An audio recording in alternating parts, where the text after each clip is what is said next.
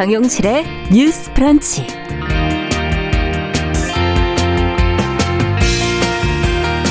안녕하십니까 정용실입니다. 즐거운 추석 연휴들을 보내고 계십니까?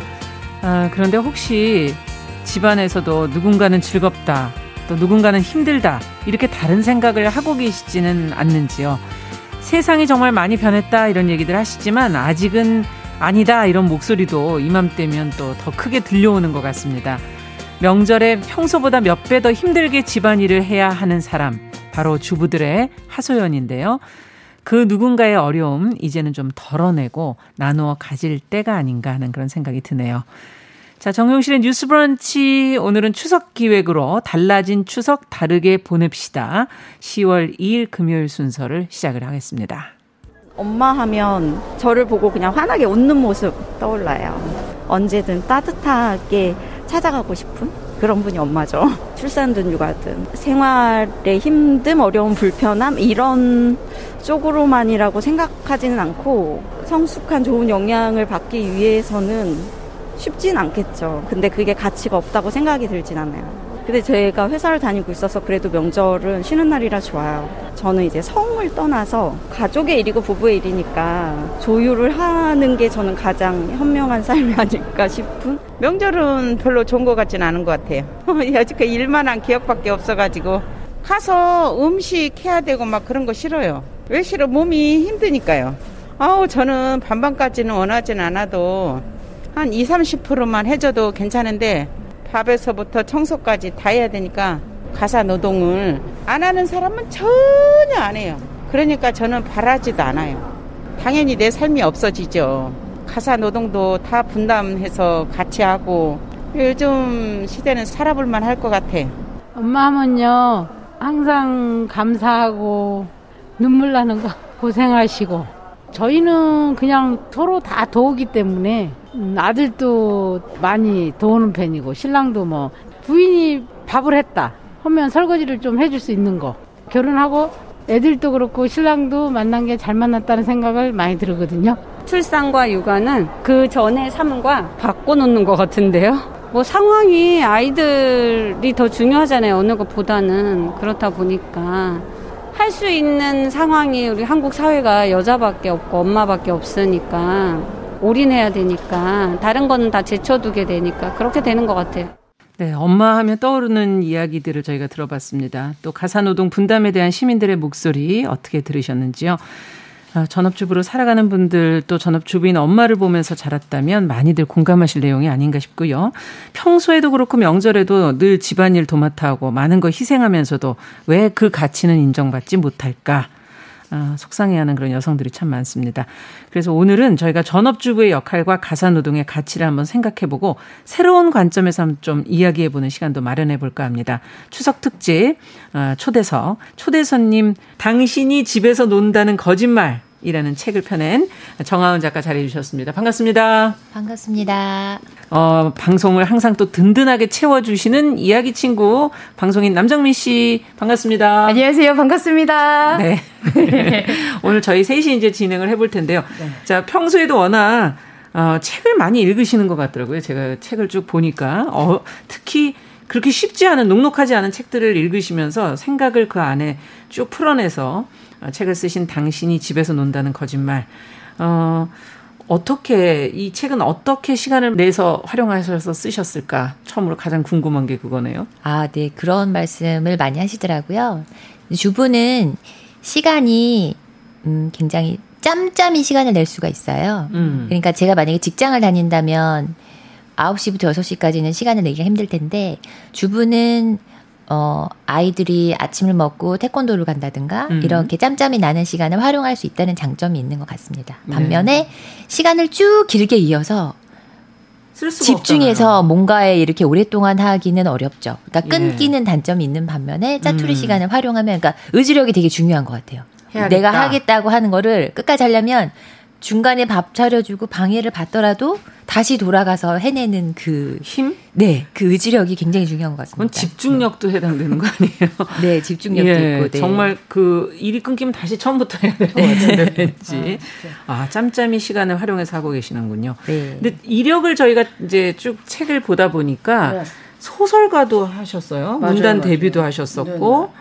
그 후에 이제 그 전엔 또 직장도 사실은 네. 다니셨었고 네. 여기 네. 보면 이제 책을 오늘 저도 굉장히 정독해서 열심히 재밌게 읽었는데요. 당신이 집에서 논다는 거짓말. 음.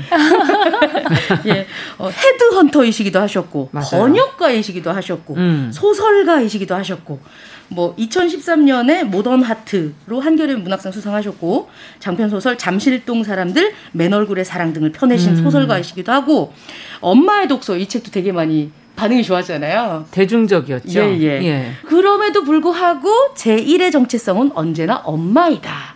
이런 음. 얘기를 하고 계십니다.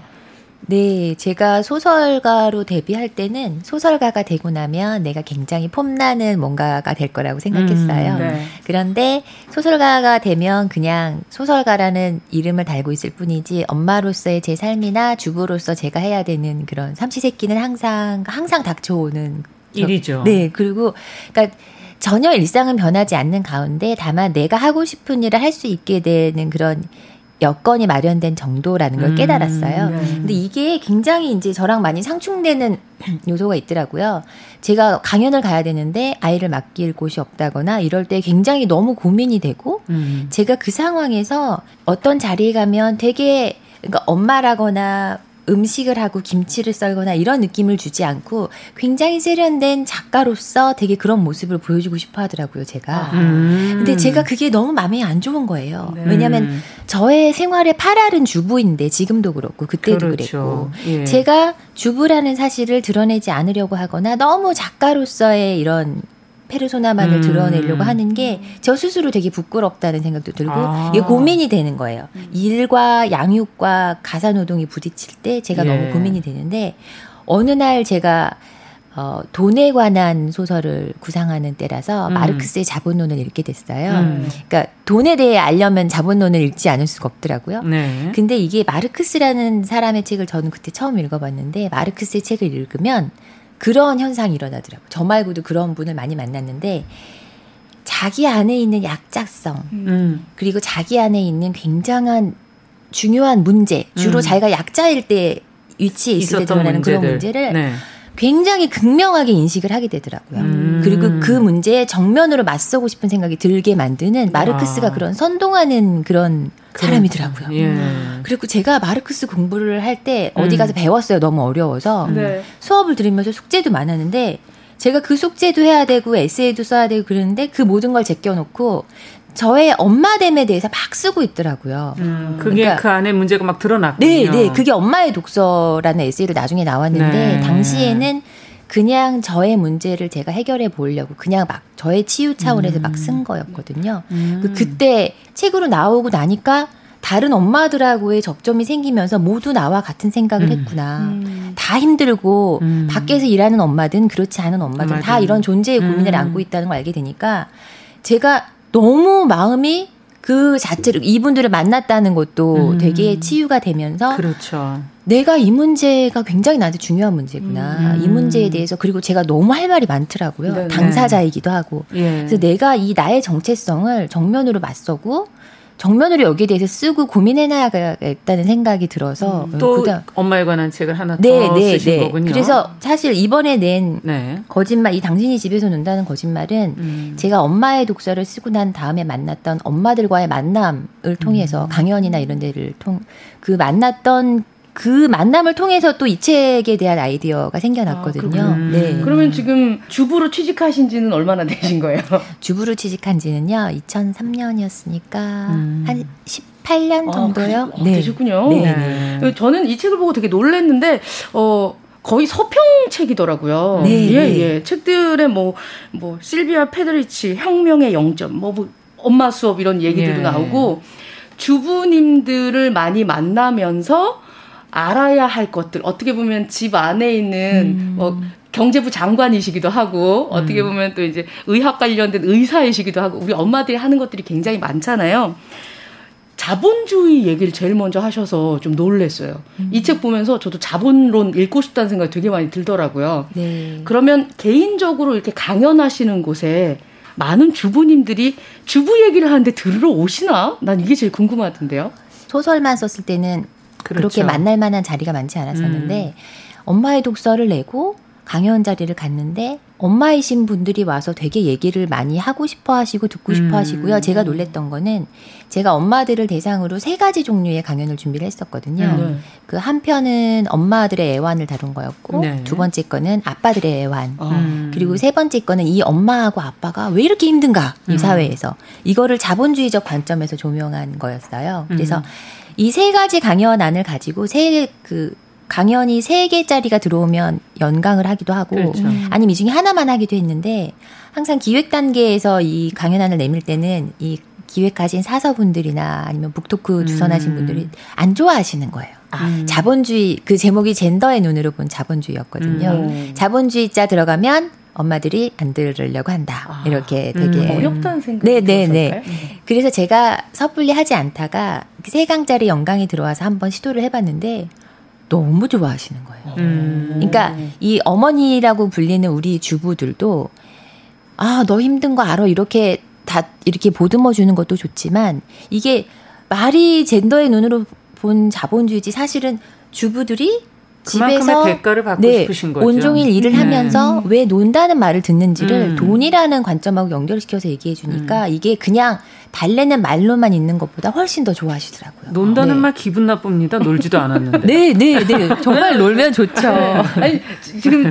책 보면 앞부분에 작가님이 이제 회사를 그만두고 어, 집에서 육아를 할, 하기 위해서 이제 회사를 그, 그만두고 갔는데 저 친구가 전화가 와요. 음. 야, 아은아, 너 집에서 논다며? 이렇게 얘기를 하는 거예요. 굉장히 음. 울분을 토하시면서, 어? 어, 어 놀아.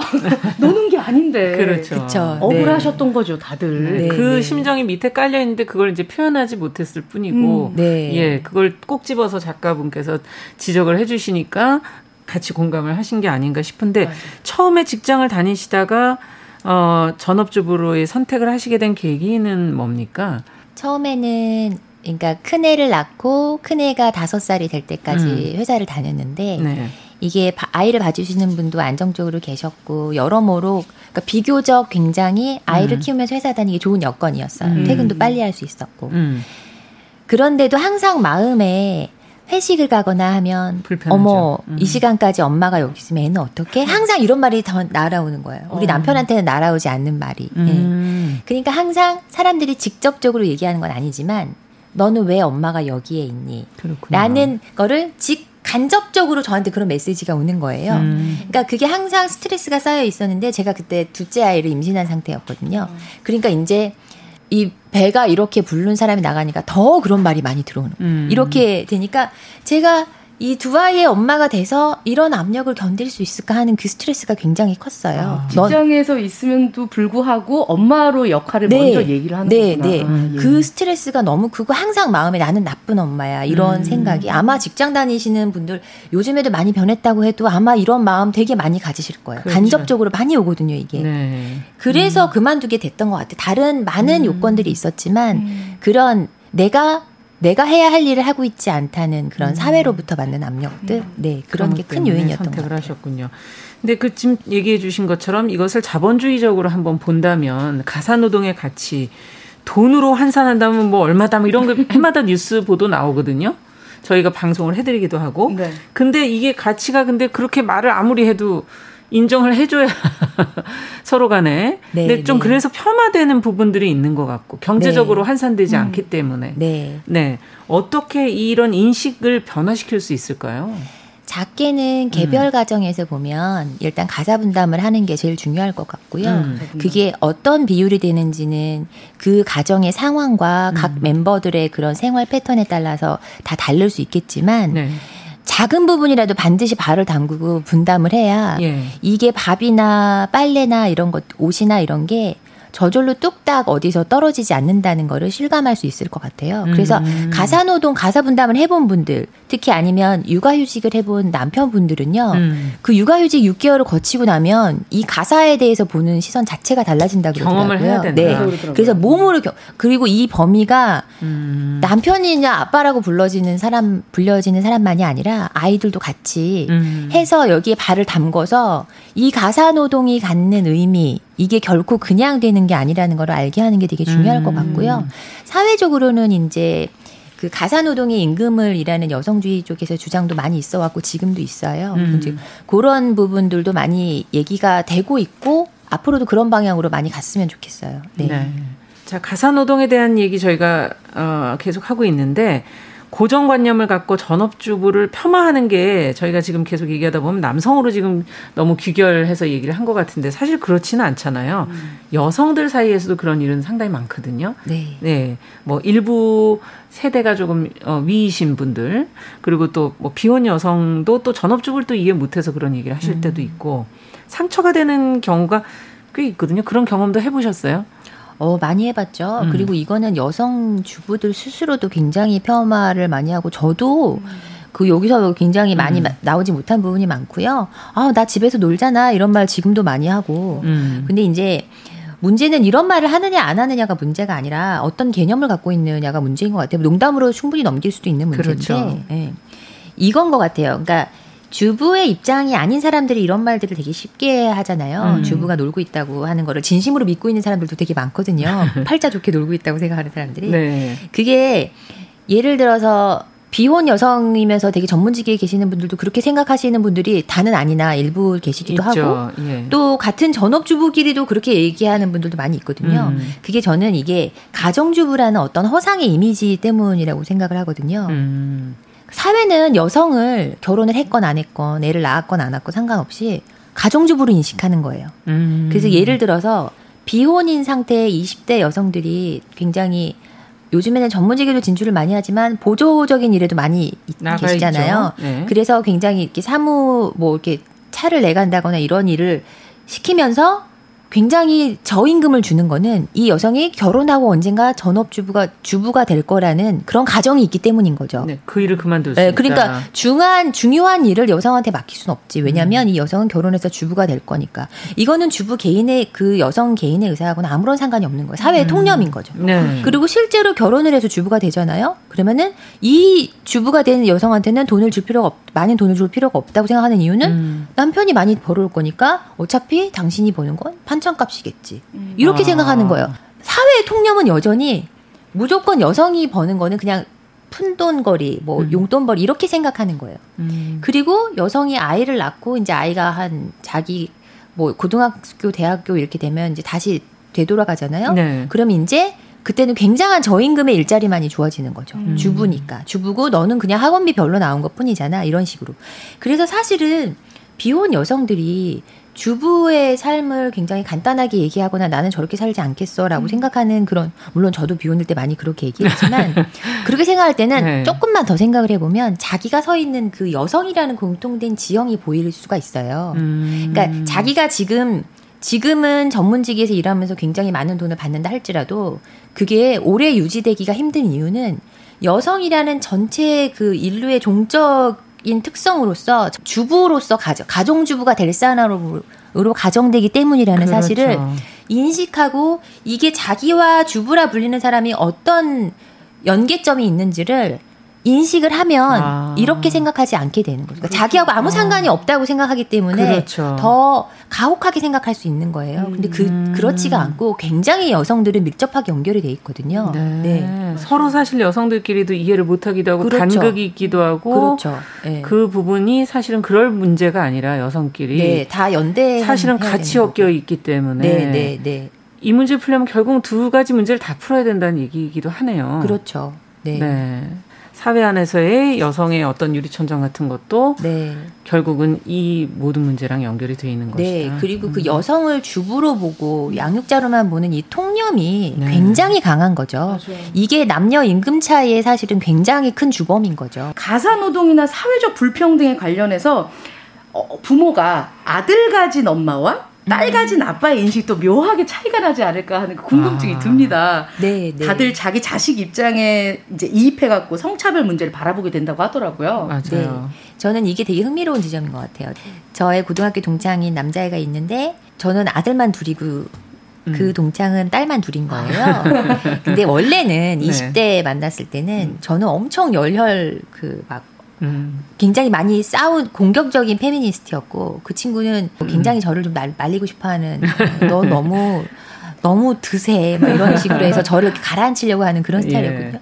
근데 최근에 만났는데 그러는 거예요. 자기가 어린이집에 애를 데리러 가야 되는데 못 데려가서 부인이 데려갔을 때 얘기를 하면서 자기가 너무 죄책감을 느꼈다. 뭐 회사 때문에 늦게 가긴 했지만 어. 그러면서 스스로 그 말을 어, 그리고 제가 깜짝 놀랐고 뭔 소리? 네. 너 회사가 늦게 끝나서 간거 아니야? 어 한가해서 그러고 있는 거 아니잖아. 막 이렇게 음. 막 제가 역성을 들어주게 되더라고요. 음. 제가 한참 얘기하다 보니까 그 예. 친구도 저를 되게 희한하게 여기는 거예요. 음. 너가 왜 나를 감싸주지? 어. 이러는데 한참 얘기하다 보니까 근데 그때는 몰랐는데 집에 오면서 생각해 보니까 저도 아들을 키우면서 옛날에 막 엄청 공격입을 하셨군요. 네. 안 보였던 것들이. 저도 20대 때는 공격적으로 막 했던 이 이슈들에 대해서 아들들을 키우면서는 제가 남자의 입장을 이해하게 되는 측면이 있더라고요. 네. 아, 남자라고 다 강하고 그러는 게 아니라 음. 남자에도 종류가 있구나. 그리고 우리가 생각하는 하나로 뭉뚱그려 생각하는 남자라는 존재는 음. 없고 음. 남자의 일부분 지배층만 여성을 착취하거나 이런 개념에 음. 해당하지 나머지 남자들도 다 가엾고 안 됐구나 이런 거를 네. 제가 삼남이랑 살아보니까 알게 됩니다. 그래서 왜 그런 말 있잖아요. 네. 이주 노동자나 아니면 어떤 소수자에 대한 혐오를 갖고 있는 사람을 혐오를 없애게 하려면 간단하다. 이주 노동자랑 세 번만 밥을 같이 먹어보게 하면 음. 그 정도의 혐오가 반 이상 줄어든다는 거예요. 네. 굉장히 간단한 거죠. 접해야 그러네. 되는 거죠. 그래서 나하고 다른 성별의 아이를 키우는 게 그 사람의 사고를 확장하고 음. 자기의 그 한계를 깨부수고 더 넓은 그렇죠. 사고를 할 수 있는데 굉장히 도움이 된다는 거를 음. 그 일화를 통해 저도 알게 됐죠. 네. 네. 앞서 얘기해 주신 가사 노동을 경험해 봐야 한다는 것도 결국은 이 그렇죠. 차원에서 네. 네. 네. 뭐든지 겪어 봐야 되는구나 하는 걸 네. 다시 한번 느끼게 됩니다. 네.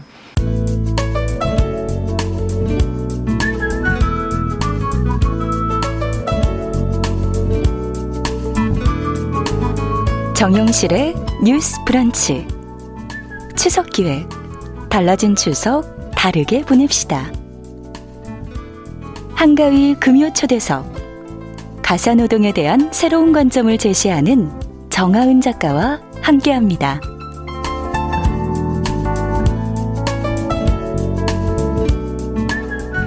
달라진 추석 다르게 보냅시다. 한가위 금요 초대석. 어, 정하은 작가 그리고 또 같이 이야기 나눠주실 남정미 씨 함께하고 있습니다. 이렇게 집에 있다고 노는 게 아니다. 이거를 정말 꼭 돈으로 이렇게 환산해서 알려줘야 되나. 어, 그런 생각도 저는 또 들기도 하고.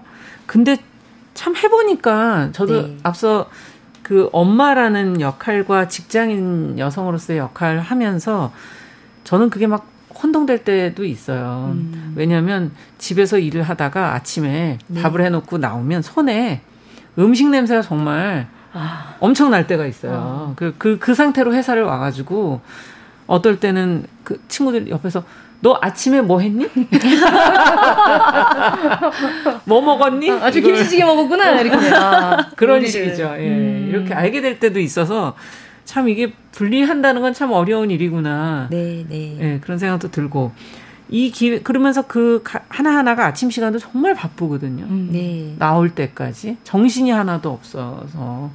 가사노동이라는 게 이렇다는 걸 좀 알아야 되는데 이게 힘들 때가 정말 많으시죠. 이게 노는 게 아니라는 네. 걸 우리가 설명을 좀 해보자고요. 네. 전 지금 제, 제 상황을 가지고 설명을 해본 거고. 네. 음. 이게 시간상으로는 중간중간에 되게 여유도 있을 수 있고, 뭐, 음. 활용하기에 따라서 그럴 수도 있어 보이지만, 정신적인 게 되게 큰것 그렇죠. 같아요. 음. 그러니까, 삼시세끼를 특히 요즘엔 코로나라서 정말 주부 밥을 계속 계신 분들이 너무 고민이 되는 게, 음. 정말로 아침을 차려 먹고 돌아서면 다시 밥이 점심이라는 음. 거죠. 근데 이게 뭐를 해 먹어야 할까 하는 스트레스에서부터 음. 만약에 이걸 사다 먹인다고 하더라도 뭘 사다 먹여야 할지. 그렇죠. 네. 거기다가 요즘에 그 재활용 쓰레기들 쌓이는 거 보면 이제 거기에 대한 환경에 대한 죄책감도 너무 쌓여서 들고 나가는 것도 일입니다. 네. 네. 그래서 그릇을 들고 나가도 또 상점에서도 안 좋아하시더라고요. 맞아요. 예, 이게 바쁜 시간대에 막 여기다 따로 싸주는 음. 걸 좋아하지 않고 그러니까 아. 그런 이 가사 노동만이 아니라 그 노동에 딸리는 그런 여러 가지 정신적인 부담감들, 음. 네, 환경까지 생각하면서 내 아이가 살아갈 환경에 그렇죠. 막 이런 것들이 끊임없이 옥죄 있는 것 같아요. 그러니까 음. 그 일을 하고 글을 쓰는 순간에도 늘 머릿속에는 아 맞다 점심 때 카레 하려고 했는데 아 각각 감자 사왔어야 되는데 이런 게 계속 떠돌아다니는 거예요. 그러니까 집중이 100% 되지 않고 머릿속에 항상 밥이 떠다니는 그런 상태인 거죠. 네. 그러니까 똑같은 거예요 정영실 아나운서가 네. 뭘 똑같죠? 먹고 이제 출근하고 네, 네. 뭘 해야 되는데 먹을 걸 걱정하면서 음. 또 글을 쓰고. 네. 근데 지금 어, 책에 보면 정하은 작가가 음. 보면 그 딸밖에 없는 집에서 태어나서 네. 뭐 이제 저는 오빠가 있어서 엄마가 그런 얘기 하거든요. 오빠 밥 챙겨줘야지. 왜 왜 밥 챙겨 먹을 수 있는데 왜 항상 여자 형제가 남자 형제 밥을 챙기는 게 당연하게 음. 되어버린 그게 좀 익숙하긴 해요. 근데 네. 그게 내가 품을 많이 들이나 이런 생각이 없이 컸거든요. 음. 아. 근데 결혼을 하고 나서 지금 남자 셋에 둘러싸여 살고 계시지 네, 않으신가요? 네, 삼남매. 예. 예. 그러면 되게 좀 더 적응하기가 힘들었을 것 같아요. 그렇죠. 그래서 처음 결혼했을 때 깜짝 놀랐어요. 제가 그러니까 음. 남자 형제가 없고 음. 언니만 한 명 있고요. 그리고 저희 집이 굉장히 언니하고 저 사이도 되게 공정하게 대해주려고 노력하는 집이었거든요. 음. 그러니까 이 문화 충격이 너무 큰 거예요. 네. 너무 힘들어서 제가 굉장히 전투적으로 결혼 아. 초반에 정말 힘들고 많이 부딪혔던 것 같아요. 아. 예. 그러니까 그 아까 정확하게 말씀하신 것처럼 어떤 환경에서 살아왔는지가 음. 예. 저는 그러니까 남자 형제가 있는 분들은 이미 그 50보 100보 차이가 있지만 이미 그런 차별을 내재화하고 당연하게 받아들이는 것들이 음. 사회화가 돼 있는데 네. 저는 그 부분이 사회가 전혀 안 돼 있었던 거예요. 네. 그래서 결혼 초반에 굉장히 힘들었었죠. 네. 이야, 그렇군요. 저는 이제 남동생 하나 있는데 저희는 좀 동등하게 키우신 편이라 저도 어. 힘들었어요. 결혼 초에. 아. 네. 네. 네. 힘들었는데 이제 그거를 조금 접는 순간이 오죠. 지금 생각해 보면 그걸 타협한 건가 이런 생각이 들기도 하고 그런데 음. 하지만 또 가사 노동을 해보면서 특히 육아 부분에서는 힘들기는 한데 분명히 어떤 즐거움이 있거든요. 네, 네. 이런 것 때문에 사실 이런 얘기를 많이 또 하기도 하잖아요. 네. 제가 이 책에서 나타내고 싶었던 음. 것도 굉장히 양가적인 걸 다 나타내고 싶었어요. 음. 가사 노동과 그 육아를 포함한 그런 노동들이 여성에게 굉장히 박탈감을 주고 집안에만 있게끔 한정하는 그런 면에서도 얘기하고 싶었고 예. 반면에 가사 노동, 육아는 그 자체만 놓고 보면 굉장히 생명력 있는 일이잖아요. 음. 우리를 살게 하는 노동인 거잖아요. 음. 사실 회사에 나가서 하는 일들이라는 걸 생각해 보면 물론 안 그런 일도 있지만 굉장히 많은 비중으로 대부분의 일들이 뭔가 정말 정말 필요하지 않는 상품인데 사게 만들려고 노력하는 그런 일들이 많아요. 애쓰고 있죠. 네. 네. 그런 그 필요하지 않나 우리 집 텔레비전 멀쩡한데 아 이거 음. 요즘 최신에 나온 걸로 바꾸세요 하는 그런 영업을 하는 활동이 많잖아요. 네. 그리고 이런 영업 활동의 결과물은 결국 사실은 사장님의 호주머니를 불리거나 음. 몇몇 주주들의 호주머니를 불리는 일인 그렇죠. 경우도 많은 거예요. 네. 다 그렇진 않지만. 하지만 주부들이 하는 가사 노동이나 육아는 생각해 보면 사람을 낳고 음. 사람을 살게 하고 음. 굉장히 가치 있는 일인 거죠. 음. 근데 이게 굉장히 지긋지긋하고 주부들이 벗어나고 싶다고 생각하게 만드는 거는 이게 강제성이 있기 때문인 것 같아요. 음. 이거는 네가 너 너가 혼자 해야 하는 일이야 또는 음. 엄마가 해야지 이런 건 이런 어떤 강제성 부여가 네. 가사 노동이 갖고 있는 특유의 생명력을 느낄 수 없게 하는 거죠 여성들한테. 아, 굉장히 중요한 네, 그래서 이 양가적인 측면을 저는 이 책에서 다 살리고 싶었어요. 음. 그래서 가사 노동자로 살고 있는 분들이 자기가 하고 있는 일이 얼마나 가치 있는 일인지를 자본주의 사회에서 사장님 호주머니 불리는 일보다 훨씬 가치 있는 일인 거죠, 사실은. 그렇죠, 그렇죠. 예. 예. 그런데 한 명한테만 몰려 있기 때문에 이 가치를 느끼지 못하고 음. 이 담당자는 음. 담당하지 않는 사람들은 인위적으로 그렇게 제외되어 있기 때문에 또 맛볼 기회가 없는 거죠. 음, 그렇죠. 이 생명력 넘치는 일을 좀 알았으면은 네. 생명력 더 넘치게 살 수도 그렇죠. 있었는데. 그러니까 사실은 가사 노동은 분담해야 하는 게 그 나머지 가족 멤버들의 이 생생한 삶을 위해서도 음. 되게 필요한 거예요, 사실은. 그렇죠. 그러네요. 네. 예. 책에 보면 맞는 말이네요. 어, 그 예. 마르크스가 자본론을 결정을 지을 때 왜 이제 자본가와 밑에 노동자의 그렇죠. 역할로 나뉘면서 재화가 분배가 된다 이런 얘기를 음. 하면서 어, 작가님께서는 푸코 뭐 니체, 음. 마르크스 이런 사람들이 여성의 일 자체를 거기에다 넣었으면 지금 여성들의 노동도 돈으로 환산이 됐을 것이다 이러면서 네. 말씀하신 음. 장면이 있더라고요. 그분들도 이 경험이 없어서 그런 거 아닐까요? 그렇죠. 음. 그거죠. 예. 네. 음. 인류의 반을 이루는 게 가사 노동자들이고 네. 그리고 그 푸코, 니체, 마르크스를 살아있게 한 것도 결국에 누군가의 가사 노동이었거든요. 음, 그렇죠. 근데 그분들 자신이 가사 노동을 안 했기 때문에 음. 그 가치나 의미를 모르는 거예요. 음. 그래서 마르크스 그, 그 가사 노동의 임금을 일하는 걸 주장했던 분, 실비아 페데리치 같은 분들도 소위 그러니까 막시스트 페미니스트라고 불리거든요. 네. 막시즘에 입각해서 페미니즘을 음. 주창하신 분들인데 이런 분들도 막스의 그런 점을 굉장히 비판적으로 바라보는 거죠. 네. 막스는 세상의 자본가와 노동자 두 사람으로 나뉜다. 세상이 이렇게 음. 반으로 나뉜다고 했지만 천만의 말씀이다. 세상은 그렇게 양분되는 게 아니라 음. 자본가, 노동자, 노동자를 재생산하는 음. 가사 노동자, 그렇죠. 재생산자. 그렇죠. 이렇게 3등분 되는 거지. 음. 너네 남성 석학들은 못 봤다. 음. 어, 이렇게 많은 수의 세상의 절반을 보지 못하고 반쪽만 그러네요. 그려낸 거다. 맞아요. 이런 주장을 하고 있는 거기에 거죠. 속하지 않는 네. 사람들이 얼마나 많습니까? 그렇죠. 예. 그리고 남성 중에서도 거기에 속하는 사람은 굉장히 많지 않잖아요, 그렇죠. 사실은. 네, 네. 음, 그렇군요. 이 하나의 문제를 가지고도 사회를 바라보는 것도 지금 달라질 수가 있고 모성 신화도 사실은 어찌 본다면 이런 강제성을 그렇죠. 모성 신화로 덮으려고 했던 거 아니었을까 하는 맞아요. 새로운 시각이 또 들기도 네, 하고요. 요즘에, 네. 네. 많이들 얘기가 되죠. 네. 어, 어떻게 보십니까? 이것도 없어져야 된다는 그런 지적들도 나오고 있잖아요. 모성과 모성 음. 신화를 구분해야 될 것 같아요. 음. 모성 자체를 없애자는 게 아니라 인간에게는 많은 사랑이 있잖아요. 음.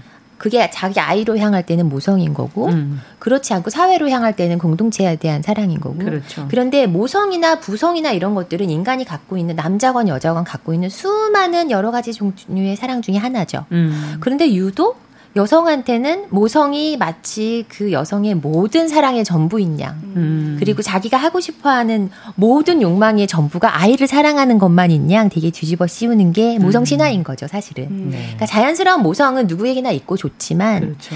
모성 신화라는 이름으로 여성에게 있는 욕망을 딱 한 가지만을 해서 그것만이 의미라는 듯이 음. 자연화시키는 거는 너무 억지고 음. 거기서 나오는 불협화음들이 이미 많이 보이고 있죠. 네. 그래서 사회가 인간이 태어나면 그 인간이 당연히 누려야 할 식사나 의복이나 음. 따뜻한 주거 환경 그리고 누군가에 받아야 할 사랑을 음. 그거에 대한 의무를 여성에만 뒤집어 씌우는 게 그 모성 신화가 강화됐던 요인인 것 같아요. 어. 음. 그래서 이거를 사회가 나눠 가져야죠, 네. 사실은. 음. 그렇죠. 그 역할을 조금씩 다 나눈다면 네, 네. 가족들이 나눠 갖고 사회가 나눠 갖고. 네. 여성의 욕망은 과연 모성밖에 없는가? 네. 네. 저는 그, 렇지는 않은 것 저도 같은데. 저도 그렇지 않다고 생각해요. 예. 책에 보면 또 아이들을 공공재라고 생각을 해야 된다라고 얘기를 한 장면이 음. 굉장히 인상 네, 깊었거든요. 네, 네, 그렇게 되면 공공재라고 생각하면 이 아이들을 우리 모두가 케어할 수 있다는 누구든 상관없이 그렇죠. 케어를 해야 음. 된다는 게 의무처럼 다가온단 말이죠. 네, 네. 네. 그 의견은 계속해서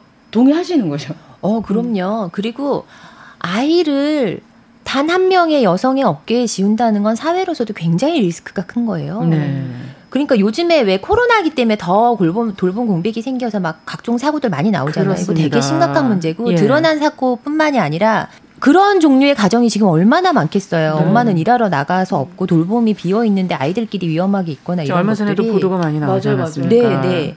그래서 엄청난, 이 아이를 음. 엄마 또는 엄마 아빠 의 책임으로만 돌리는 이 가족주의, 음. 가족이 모든 걸 책임져야 한다는 사고가 사실은 우리 사회의 위험을 굉장히 많이 키우는 거죠. 그렇군요. 네. 지금 말씀을 듣다 보니 사회는 사회대로 자신의 책임을 가족이라는 곳에다가 떠넘기고 있는 것 같고 네, 네. 가족은 또 가족 안에서도 엄마에게로 그 그렇죠. 모든 책임을 떠넘기고 있는 네, 것 같아서 사실 네. 엄마는 너무 어깨가 무거운 게 아닌가 네. 하는 그런 생각도 들고요. 우리 모든 예. 책임감을 어머니에게 올인하고 있잖아요.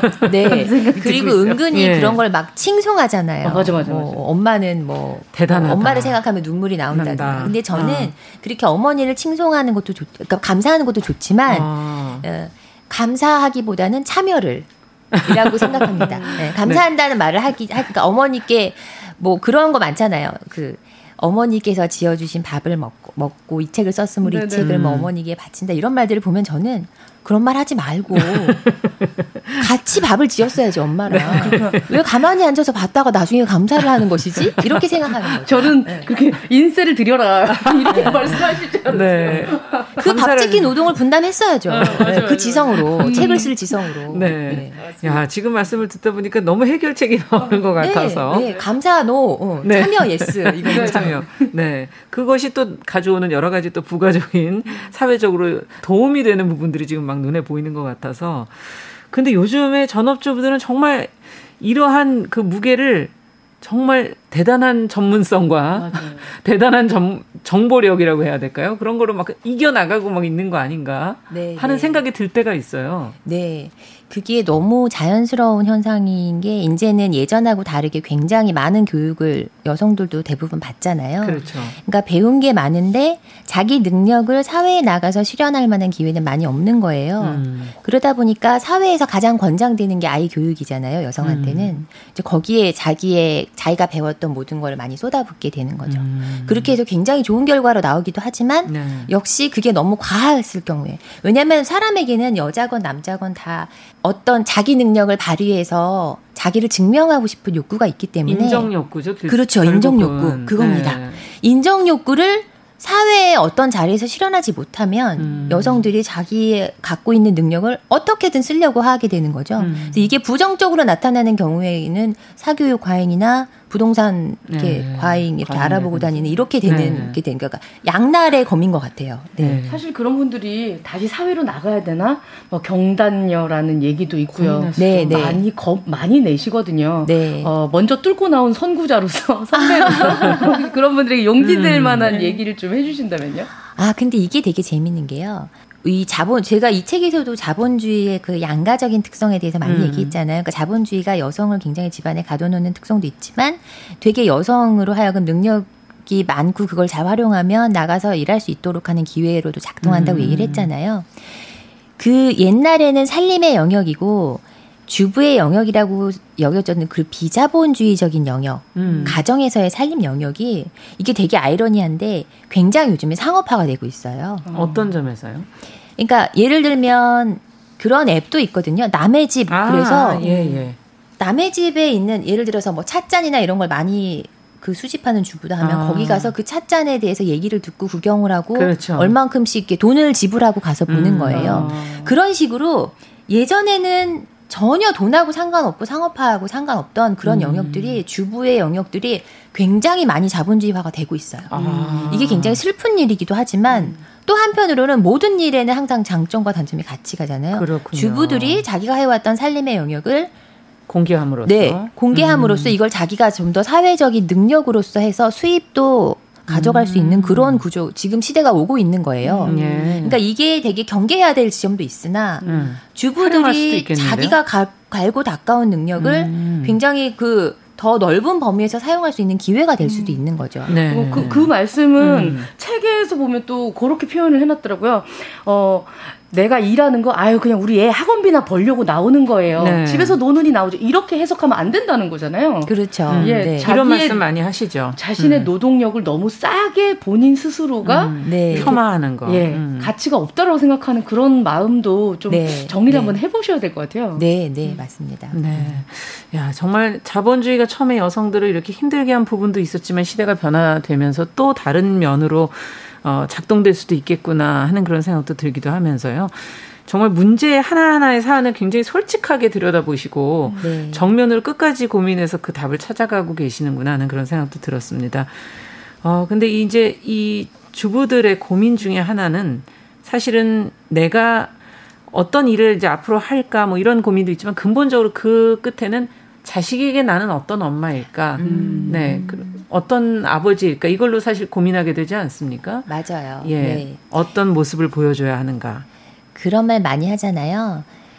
가장 좋은, 그러니까 부모가 아이에게 줄 수 있는 가장 좋은 선물은 자기 자신의 삶을 행복하게 사는 것이다. 그런 음. 말이 있잖아요. 네. 아이들은 부모의 말을 절대 듣지 않거든요. 음. 부모가 어떻게 사는지를 보는 거죠. 네, 네, 말은 그러니까 안 듣죠. 내가 입으로는 너, 너 사람들하고 되게 음. 다양하게 친하게 지내야 되고 사람들을 배려해야 돼. 음. 입으로는 맨날 이렇게 말하면서 음. 실제 제 삶을 음. 제가 굉장히 폐쇄적으로 살면서 오직 오직 몇 명만을 쳐다보면서 사는 삶을 살면 이 아이 이 아이는 제가 하는 말은 아무 소용이 없는 거예요. 네. 네. 그런데 제가 내 아이뿐만이 아니라 굉장히 음. 공동체에서 그러니까 주부로 살면서도 공동체에서 뭘 한다거나 이런 거는 정말 찾으면 되게 많이 그렇죠. 있잖아요. 예. 그렇게 하면서 다양한 사람들하고 관계를 맺고 음. 주부인 나의 삶을 내가 할 수 있는 살림을 활용해서 굉장히 다채롭게 살아가는 모습을 보인다면 음. 그게 아이한테 롤 모델이 되는 거죠. 음. 나 자신도 행복하고. 네. 그러니까 답은 그건 것 같아요. 주부이건, 그러니까 전업주부이건 직장맘이건 이런 거에 상관없이 음. 얼마나 자기 인생을 자기가 좋아하는 걸 하면서 많은 다양한 좋아하는 사람들과 관계를 맺느냐. 음. 이게 좋은 롤 모델인 것 같아요. 네. 네. 어떤 직함이 중요한 게 아니라 네. 어떤 모습으로 살아가느냐. 네. 네. 태도. 네. 그건 네. 좀 어려운 거네요. 보면 네. 시대에 따라서 규정 지어지는 그, 그 시절의 정상처럼 음. 보이게 하는 그런 일종의 법칙들이 있잖아요. 네. 이렇게, 어, 나의 일에 대해서 대가를 받아야 돼라고 생각하면 음. 가족들의 입장에서 봤을 때는 좀 아 우리 엄마 조금 날 날카로워 이렇게 생각할 수 있을 것 같은데 음. 어떠세요? 아 이게 가사노동의 임금을이라는 생각은 이게 뭐 남편한테 얼마를 달라고 한다든가 이런 차원이라기보다는 네네. 예를 들면 이미 가사노동의 임금을 주는 작업은 지금도 이미 진행되고 있어요. 예를 음. 들면 같이 살던 부부가 이혼할 때 그 재산의 반을 가사 그렇죠. 노동자가 가져가게 되는 아, 거잖아요. 네. 그러니까 부부가 같이 공헌했다고 음, 생각되는. 네, 네. 이미 그렇거나 아니면 이혼을 했더라도 국민연금 같은 거에 이제 청구권을 가지게 되잖아요. 가사 노동을 담당했던 네. 사람이. 그러니까 우리가 생각하는 가사 노동의 임금을 했을 때 사람들이 거부감을 갖는 이유는 그래? 나 방금 밥 했으니까 만 원. 이게 아니거든요. 음. 전혀 그런 게 아니고 가사 노동이라는 노동 자체가 굉장히 인간을 살게 하는 일상의 노동이기 음. 때문에 보통의 노동력을 판매하는 거하고 굉장히 달라요. 음. 그래서 이미 이런 식으로 간접적으로 가사 노동의 임금을 지원하고 있고요. 제도적으로. 수많은 다른 방편들이 있는 거죠. 음. 예를 들어서 회사에서 그 가족 그 부양 가족에서 세금 공제 시스템이라거나 이런 네. 것도 사실은 가사 노동 임금을 부여하는 한 가지 음, 방법이고요. 맞습니다. 이런 것들이 잘 돼 있는 나라는 서유럽 중에서도 북부 유럽에 잘 돼 있는 네. 나라들은 어떤 식이냐면 육아휴직을 애를 낳으면 예를 들면 370일이면 무조건 써야 되는데 음. 그 중에 3분의 2 이상을 한 성이 쓸 수 없는 거예요. 음. 아빠가 반드시 써야 돼요. 음. 그리고 양쪽 성이 다 쓰면서 무조건 그 기간에는 월급이 나가요. 100%.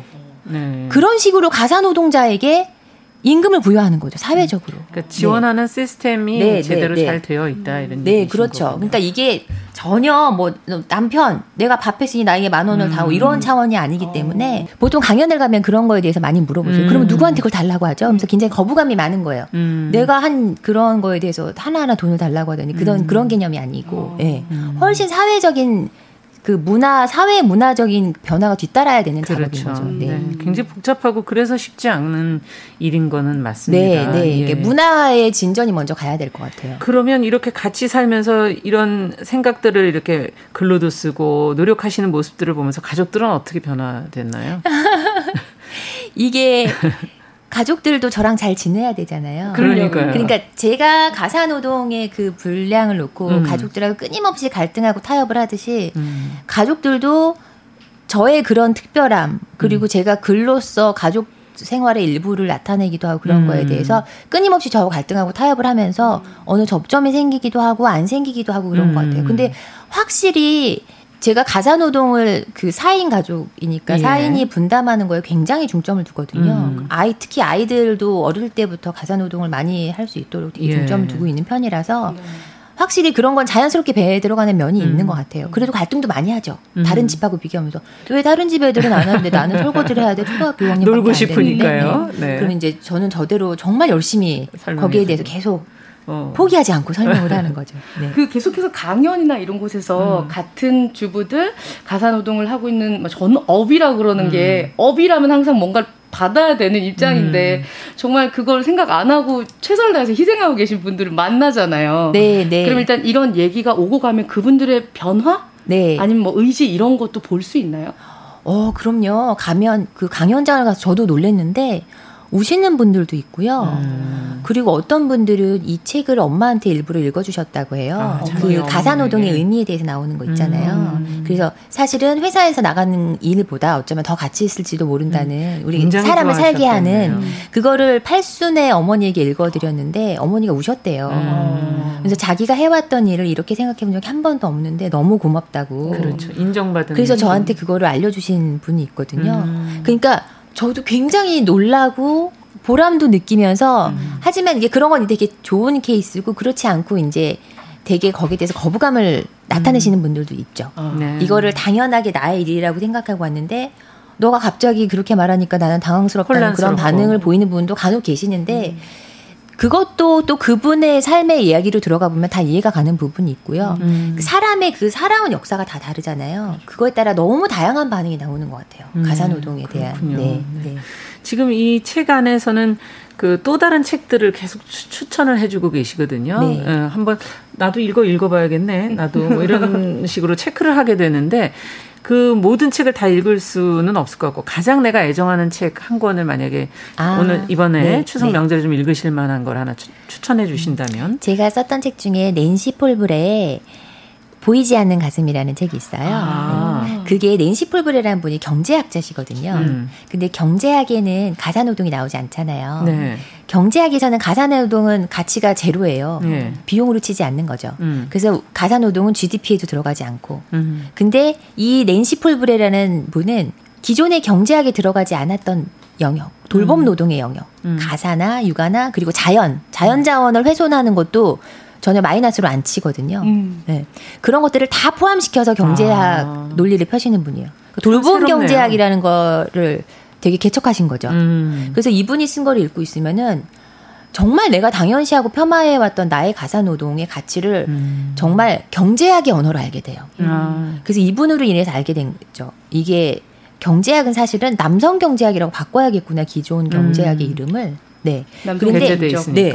그래서 이분은 돌봄의 영역을 경제학으로 편입시켰을 뿐만 아니라 음. 굉장히 깊이 있는 논의고 음. 그리고 숫자도 많이 나오는데도 굉장히 읽기 쉬워요. 그래요. 그 이유가 저는 음. 자기 삶하고 접목시켰기 때문인 거예요. 아, 책이랑은 결국 이, 그렇게 읽어야 되나요? 이분의 자기 삶이 끊임없이 나오면서 심지어는 음. 자기가 누구한테 얼만큼의 유산을 받았다는 것까지 솔직하게 얘기를 해요. 아. 그러니까 금방 쑥 빨려 들어가서 어려운 얘기를 굉장히 쉽게 읽을 수가. 음. 그렇다고 아주 안 어려운 건 아니나 음. 제가 인용한 다른 책들에 비해서는 훨씬 쉽게. 훨씬 깊이 있는 내용을 음. 훨씬 쉽게 받아들일 수 있는 책이더라고요. 음. 저도 이 부분 저 제가 찝어놨거든요. 음. 살짝 좀 읽어드릴게요. 네, 네. 네. 아주 오래된 삼나무가 캘리포니아 원시우림에서 잘려 나갈 때는 생산된 통나무가 팔린 액수만큼 GDP가 증가한다. 음. 나무 자체에 체화되어 있는 자연 자원이나 생태학적으로 나무들에 의존하고 있던 식물과 동물 종들의 가치의 손실은 전혀 감안하지 않는다. 생산되지 않은 것들로 간주된다. 우리는 어머니 자연을 우리 자신의 어머니처럼 당연시한다. 아. 달려 나가는데 참... 같이 없어지는 것들에 대한 생각을 하나도 안 하는 그러네요. 거죠. 네. 맞아요, 맞아요. 우리 인간이 못 보고 있는 게 참 많은 것 맞습니다. 같아요. 그러니까 우리는 네. 오직 돈이 되는 그 화폐로 환산되는 것만 그렇죠. 보고 있는 거잖아요. 그 부분을 음. 너무 잘 집어내서 지금 읽으신 것도 사실 아주 어렵진 않잖아요. 네, 네, 네. 근데 이 논의들이 굉장히 깊이가 있거든요. 그래서 저는 딱 한 권 꼽으라면 항상 이 책을 추천하는 아, 편입니다. 그렇군요. 자 이번 명절에 한번 좀 읽어볼 만한 책이 아닐까 하는 생각도 들고 마지막으로 이제 어, 비대면이 지금 추천되는 그런 추석을 맞이했거든요, 저희가. 이제 뭐, 어느 정도 시간이 조금 흐르고 있지만, 여전히 명절 노동 스트레스를 집 안에서는 겪고 계시는 분들도 계실 것 같아요. 네, 많죠. 네, 많이 안 왔다 갔다는 하지만 최소한의 걸 하고 계시는, 어, 이런 분들에게 어, 건네고 싶은 말씀이 있으시다면 들어보고 싶습니다. 음, 저도 항상 제가 극복하려고 노력하는 건데, 여자들은 자라면서 항상 남을 배려하는 방향으로 많이 사회화를 받으면서 자라잖아요. 그래서 이 가사 노동이 나 혼자 이렇게 짊어지는 게 특히 명절 노동은 물론이고 그게 되게 부당하다는 생각이 들지만 거기에 대해서 맞서서 어떻게 해보겠다는 생각을 안 하시는 분들이 많고 제가 이런 강연을 가면 자기도 그렇게 하고 싶은데 어떻게 하면 좋을까요? 이렇게 막 질문을 하세요. 끝나고. 그래서 제가 얘기하셔야 되고 강하게 나갈 때는 강에 나가야 된다고 말씀을 드리면 그러면은 남편하고 너무 서로 기분이 안 좋아질 음. 것 같아요. 되게 두려워하시는 거예요. 음. 근데 변화는 그냥 오지가 않잖아요. 그렇죠. 네.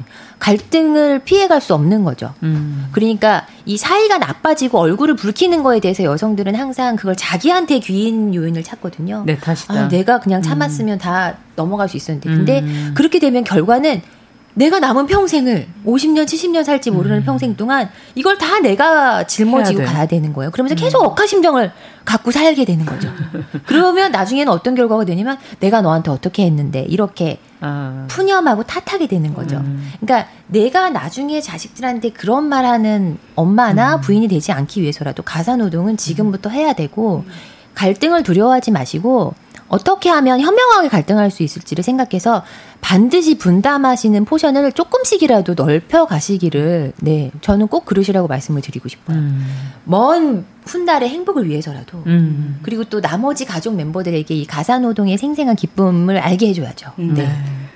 자, 어느덧 시간이 이제 많이 흘렀습니다. 오늘 해주신 얘기를 통해서 많은 분들이 좀 가사노동의 가치라는 것에 대해서도 새롭게 좀 생각해 보시고 엄마와 주부의 역할, 그리고 사회와 가족의 역할은 과연 또 어디에 있는 것인지, 어, 같이 고민해 보고, 어, 진정, 어, 또 해결해 가려는 노력을 직접 행동을 해보는 것도 좋을 것 같습니다. 네. 오늘 어, 당신이 집에서 논다는 거짓말이라는 책을 통해서 새로운 관점을 제시해 주신 정하은 작가 감사합니다. 감사합니다. 네. 그리고 같이 해 주신 남정미 씨도 감사합니다. 예, 고맙습니다. 네. 자, 10월 2일 금요일에 보내드린 정용실의 뉴스 브런치 추석 기회 달라진 추석 다르게 보냅시다. 이제 마칠 시간이 된 것 같습니다. 명절의 즐거움, 부담 이것도 온 가족이 함께 나누는 그런 따뜻한 추석 연휴 좀 달라진 추석을 보내시기를 바랍니다. 저는 다음 주 월요일 10시 5분에 다시 찾아뵙겠습니다. 감사합니다.